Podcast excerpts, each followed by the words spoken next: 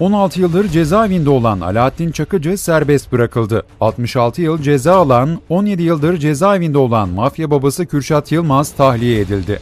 Ardından Sarallara operasyon yapıldı, Kıbrıs Kumarhaneler Kralı Halil Falyalı da çapraz ateşe tutularak öldürüldü. Şantaj kasetleri ortaya çıktı, ülke koca bir Kurtlar Vadisi'ne dönüştü. Kim polis, kim devlet, kim mafya hepsi birbirine karıştı. Karanlık tipler sokaklara hakim oldu. Her yerde racon kesen çeteler türedi. Sokak ortasında, restoranlarda, kafelerde çatışmalar yaşanıyor, insanlar öldürülüyor. Sedat Peker yurt dışına kaçtı. Koskoca hakimler, savcılar, suç örgütü lideri Galip Öztürk'ü ziyaret etmek için kuyruk oldu. Ayaklar baş, başlar ayak oldu. Ülkenin tam anlamıyla çivisi çıktı. İnşallah ilerleyen zamanlarda çok eğleneceğiz. Çok keyifli anlar yaşayacağız. Hepsini deli edeceğim. Size söz verdiğim gibi. Vallahi deli edeceğim. Billahi deli edeceğim. Bolt Medya mafya gruplarını araştırdı. Uyuşturucu, kumar, sanal bahis, kara paranın izini sürdü. İşte Türkiye'nin karanlık yüzünde yaşananlar. Alaaddin Çakıcı Emniyetin yaptığı araştırmaya göre Türkiye'deki organize suç grupları arasında Alaaddin Çakıcı 428 adamıyla en büyük mafya grubu. 80'li yıllardan sonra yeraltı dünyasında ismi duyulmaya başlandı. Eski eşi Uğur Çakıcı başta olmak üzere birçok kişinin ölüm emrini verdi. Cinayetlerden yargılandı. Konuş abi. Yol verin. Yol verin. Yol verin. Tevfik Ağansoy gibi kendine rakip gördüğü kişileri öldürdü. Nuriş kardeşler olarak bilinen Kara Gümrük çetesiyle savaşa girdi. Benim problemim Alaaddin Beylendi biliyorsunuz. Onu da seviyeli bir mücadeleye tekrar çağırıyorum.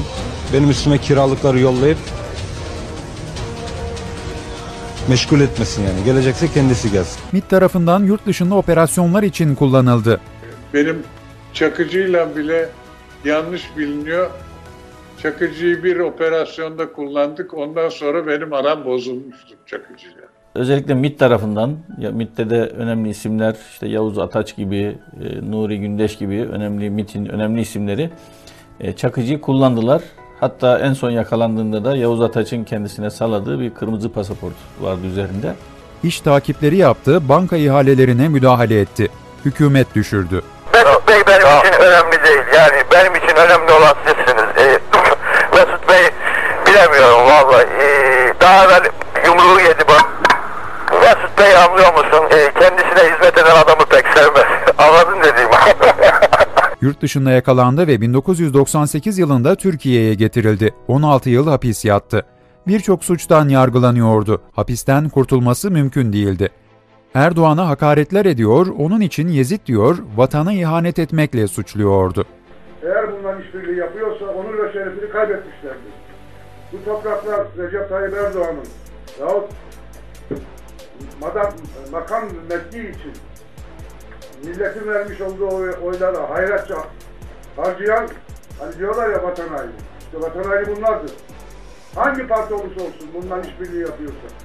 Devreye Devlet Bahçeli girdi. Çakıcı hapisten çıktı, eski kirli, karanlık, derin devlet işlerine kaldığı yerden devam etmeye başladı. Alaaddin Çakıcı benim dava arkadaşımdır. Bu bir. Alaaddin Çakıcı şehidimizin oğludur. Bu iki. Kürşat Yılmaz Yakın zamanda tahliye edilen mafya babalarından biri 17 yıl cezaevinde kaldı. Çıkar amaçlı suç örgütü kurmak, yönetmek, nitelikli yağma, tehdit, kasten yaralama, kişiyi hürriyetten yoksun bırakma gibi suçlardan 32 yıl daha hapiste kalması gerekiyordu. Bahçeli yine devreye girdi, tahliye oldu. Ülkücüden mafya, mafyadan da ülkücü olmaz olamaz. Özellikle Kürşat Yılmaz ismi e, çok fazla duyulmasa da bu mafya aleminde önemli isim yapmış bir kişi. Özellikle Gebze civarlarında e, daha önceden faaliyet göstermiş. Daha sonra da İstanbul'un e, geneline yayılmış bir kişi. Kendi ifadeleri de var. İşte devlet devlet beni bana geldi, işte tekliflerde bulundu. Fakat ben onu kabul etmedim. O yüzden de hapisteyim diye mafya ve ülkücü mafya dediğimiz isimler bir anda serbest kaldı. Mafyaya yol verildi. Türkiye'de sokaklar mafyaya teslim edildi. Büyük küçük birçok suç örgütü serbest kaldı. Fakat sistem dışına itilen bir isim var. Sedat Peker. Ulan 16 buçuk sene cezaevinde yattım. Tek ayak üstünde. Peker elinde kürekle bir fırıncıda ekmek pişirirken General Veli Küçük tarafından keşfedildi. Bir kaçakçıyı öldürmek suçlamasıyla başlayan hikayesinde bir mafya babasına dönüştü. Tabii çocukluğumuzda bizim de hayallerimiz, hülyalarımız vardı dedim ya. Yükseleceğim, yükseleceğim, yükseleceğim. En onurlu insanların olduğu yere geleceğim. Yani en üste geleceğim. Kendi söylediği gibi yükseliş yolunu yanlış seçmişti. 9 yıl cezaevinde kaldıktan sonra 2014 yılında serbest bırakıldı. AKP'ye destek için mitingler yaptı. Karşı çıkanların kanlarıyla duş almakla tehdit etti. Adeta dünyanın şah damarları kesilmişçesine oluk oluk hepsinin kanlarını akıtacağız kardeşlerim. Suriye'ye silahlar gönderdi. Peker bir popstar yıldızı gibiydi. Etrafında yüzlerce insanı topluyordu. Ama bir şeyler ters gitti, sistem dışına itildi. Önce Berat Albayrak'ı hedef aldı. Sonra Süleyman Soylu'nun kendisine kaç dediğini fakat daha sonra arkasından vurduğunu söyledi. Dönüş biletimizdin sen be. Yaktın bizi. Karıştığı birçok karanlık işi ifşa etmeye başladı. Derin devlet, mafya, yeraltı dünyasında neler döndüğünü anlattı. Çok iyi dinleyin burayı. Çok iyi. Genciz, vatanseveriz işte şu PKK'ya yardım ediyor ama genelde bana iş adamlarını yönlendiriyorlar. Faili meçhullerden ziyade. Onları da anlatacağım ama bugün yetişmez. Bu cinayetle ilgili olan. Bana dedi ki ya Kıbrıs'ta bir adam var. Evet abi dedim. Bu dediği Kıbrıs'ı Rumlara satmak istiyor. Lan çocuğuz genciz zaten böyle bizi bir doldur boşalt bir doldur. Dedi ki bu iki tane dedi profesyonel bana dedim abi ben kendi öz kardeşimi vereceğim sana. Öz kardeşim. Evet. Atilla Peker'i dedi. Süleyman Soylu, eski Başbakan Binali Yıldırım'ın oğlu Erkam Yıldırım, Mehmet Ağar, uyuşturucu trafiği, kara parayla ilgili önemli açıklamalar yaptı. Şimdi bu mal yakalandıktan sonra yeni bir güzergah kurmak için Venezuela'ya kim gitti? Evet, kim gitti? Eski Başbakanımız Sayın Binali Yıldırım Bey'in oğlu Erkan Yıldırım. Evet. Peker, AKP ile yapılan pazarlıklar sonucu video çekmeyi durdurdu. Fakat eski ifşaları ile ilgili depremler devam ediyor. Kıbrıslı kumarhaneler kralı Halil Falyalı, Peker'in kendisini işaretinden sonra öldürüldü. Eski Başbakanın oğlu Venezuela'ya Kıbrıs'taki o para sistemi Orta Doğu'ya gidiyor. E diyorsunuz ya biz herkesi gider alırız. E Halil Falyalı'yı niye almıyor? E yayınladı arkadaşlar Amerika'nın kırmızı arama şeyini Orta Doğu'nun uyuşturucu patronu diye. E Türkiye'de de bet işlerinden aranıyor. Kuzey Kıbrıs Türk Cumhuriyeti de fakto bir devlet. Bu statüsü nedeniyle kara parayı çeken bir yapısı var. Kıbrıs'ın e, uluslararası tanınırlığı olmadığı için, hiçbir ülke tarafından tanınmadığı için hem Türkiye'nin bir toprağı hem de Türkiye'nin dışında bir toprak gibi geçiliyor, e, sayılıyor. O yüzden her türlü gayrimeşru ilişki, gayrimeşru işler orada yapılabiliyor. İkinci önemli özelliği Kıbrıs'ın, Kıbrıs e, aslında çok önemli bir offshore merkezi. E, biz bunu Susurluk kazası döneminde de görmüştük. Daha sonra banka davaları, bankaların dolandırılması ile ilgili davalarda da çok ciddi şekilde Kıbrıs'ın adı geçmişti. Gazeteci Engin Sağ, Kıbrıs'ta yer alan kumarhanelerin karanlık yapıya hizmet ettiğini belirtiyor.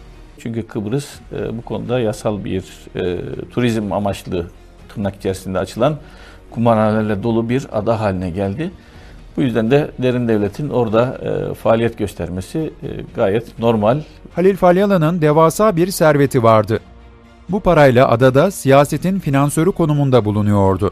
Kumarhaneler, sanal bahisten elde edilen parayla oluşturulan dev bir çark vardı. Bir de tabii ki Falyalı cinayetini e, dikkate alırken, alırken kumarhane mevzusunu da dikkate almak gerekiyor. Çünkü mafyanın e, birincisi bir para kaynağı var. Bu para kaynağını kontrol eden bir kişi var. Ee, sonra para kaynağının e, bu paranın devamlı gele, gelebilmesi için e, bunun kollanması gerekiyor. Bunda da devlet görevlileri veya devletteki önemli insanlar e, ön plana çıkıyor. Profesyonelce öldürülen Halil Falyalı devlet töreniyle sırlarıyla gömüldü.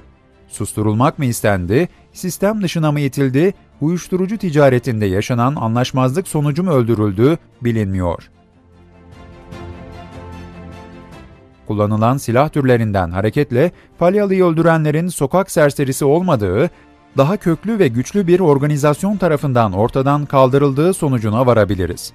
Tetikçiler de deneyimli. Hareket halindeki araca sıkılan kurşunlardan 7'si Falyalı'ya isabet ediyor. Bu tetikçilerin sıradan kişiler olmadığını ortaya koyuyor.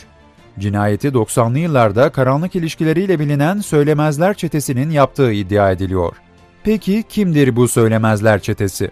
Bir yol çevirmesi neticesinde polis yol çevirmesi sırasında bir çatışma meydana geldi. Polis çevirmesine takılan araçtan çıkanlar aslında Söylemez kardeşlerin kim olduğunu ortaya koymuşlardı. Söylemez kardeşler aslında e, Doğu kökenli bir aile ve e, hepsi de asker. E, başında şu anda e, Mehmet Sena Söylemez e, bir tıp doktoru, aynı zamanda GATA mezunu, üsteğmen e, onun kardeşi Fazıl e, Faysal Söylemez emekli e, emekli bir assubay ve o günlerin manşetinde e, Söylemez kardeşler e, üniformalı çete diye lanse edilmişti. Öyle bir e, ortaya çıkmıştı. Daha sonra e, yargılandılar, yar, birçok şey vardı ve o güne kadar aslında mafyanın bir çeşidi değişti. Biz o güne kadar işte mafya, kabadayı diyorduk. O günden sonra çete demeye başladı kamuoyu. Çünkü e, bugüne kadar hiç görülmedik silahlar e, söylemez kardeşlerde bulundu. Ve bunlar da kendilerini biz işte e, solcuyuz, sol görüşlüyüz, hatta Dersim kökenliyiz. O yüzden de bize e, bu tırnak içerisinde ülkücü e, yöneticiler, e, kişiler, Mehmet Ağarlar, Sedat Bucaklar e, komplo kurdular diye kendilerini savundular e, mahkemelerde. Gazeteci Engin Sağ, Halil Falyalı cinayetinde Söylemez kardeşlerin tetikçilik yaptığını belirtiyor. Ama bu son operasyonda e, bir baktık ki e, işte e, bir mafya hesaplaşmasında e, bana göre tetikçi olarak kullanılan bir eleman e, haline geldi. Yani ihale e, bir şekilde e, Falyalı cinayeti ihalesi Söylemez kardeşlere yapılmış. Anlaşılan o ki hani yeniden bu şeyler karılacak, e, kağıtlar dağıtılacak ve onlara da bir yer düşecek gibi e, ortaya çıktı. Tabii, müesses nizama karşı olduğunu düşündüğümüz bir çete tarafından Falyalı'nın öldürülmesi de ayrıca bir enteresan bir konu olarak kenarda duruyor.